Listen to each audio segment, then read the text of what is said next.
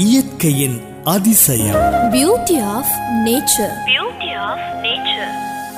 வீடுகளில் வளர்க்கப்படும் ஒரு மூலிகை செடிதான் திருநீற்று பச்சை.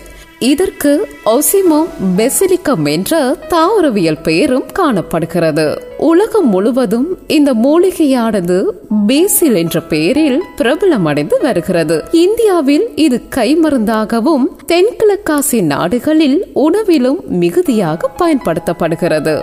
ஆரம்ப காலங்களில் சில பகுதிகளில் திருநீர் தயாரிப்பின் போது இந்த மூலிகையின் சாம்பல் சேர்க்கப்பட்டதால் திருநீற்று பச்சிலை என்ற பெயர் உருவாகி இருப்பதாக கூறப்படுகிறது. நல்ல வாசம் மிகுந்தது இந்த செடி. இதனுடைய பூக்களானது வெள்ளை கலந்த ஊதா நிறத்தில் காணப்படும். இதனுடைய விதைகளை இட்டு இனப்பெருக்கம் செய்யலாம். மழைக்காலத்தில் விதைப்பது நல்ல பலனை தருகிறது. பொதுவாகவே இந்த செடியானது நுண்ணுயிர் மற்றும் வைரஸ் எதிர்ப்பு தன்மைகளை கொண்டது. இதனுடைய இலைகளானது நுழம்பு விரட்டியாகவும் பயன்படுகிறது. துளசி தரும் நன்மைகள் அனைத்தும் இந்த மூலிகையிலும் கிடைக்கிறது. இதனுடைய விதைகளானது சப்ஜா விதை என்ற பெயரிலும் மருந்து கடைகளில் விற்கப்படுகிறது. நீரில் ஊற வைத்தால் நீரை உறிஞ்சு கொண்டு வலுவளப்பாக மாறிவிடும். நீர்க்கடுப்பு உடல் சூடு போன்றவற்றை தணிப்பதற்கும் இது பயன்படுகிறது. பல்வேறு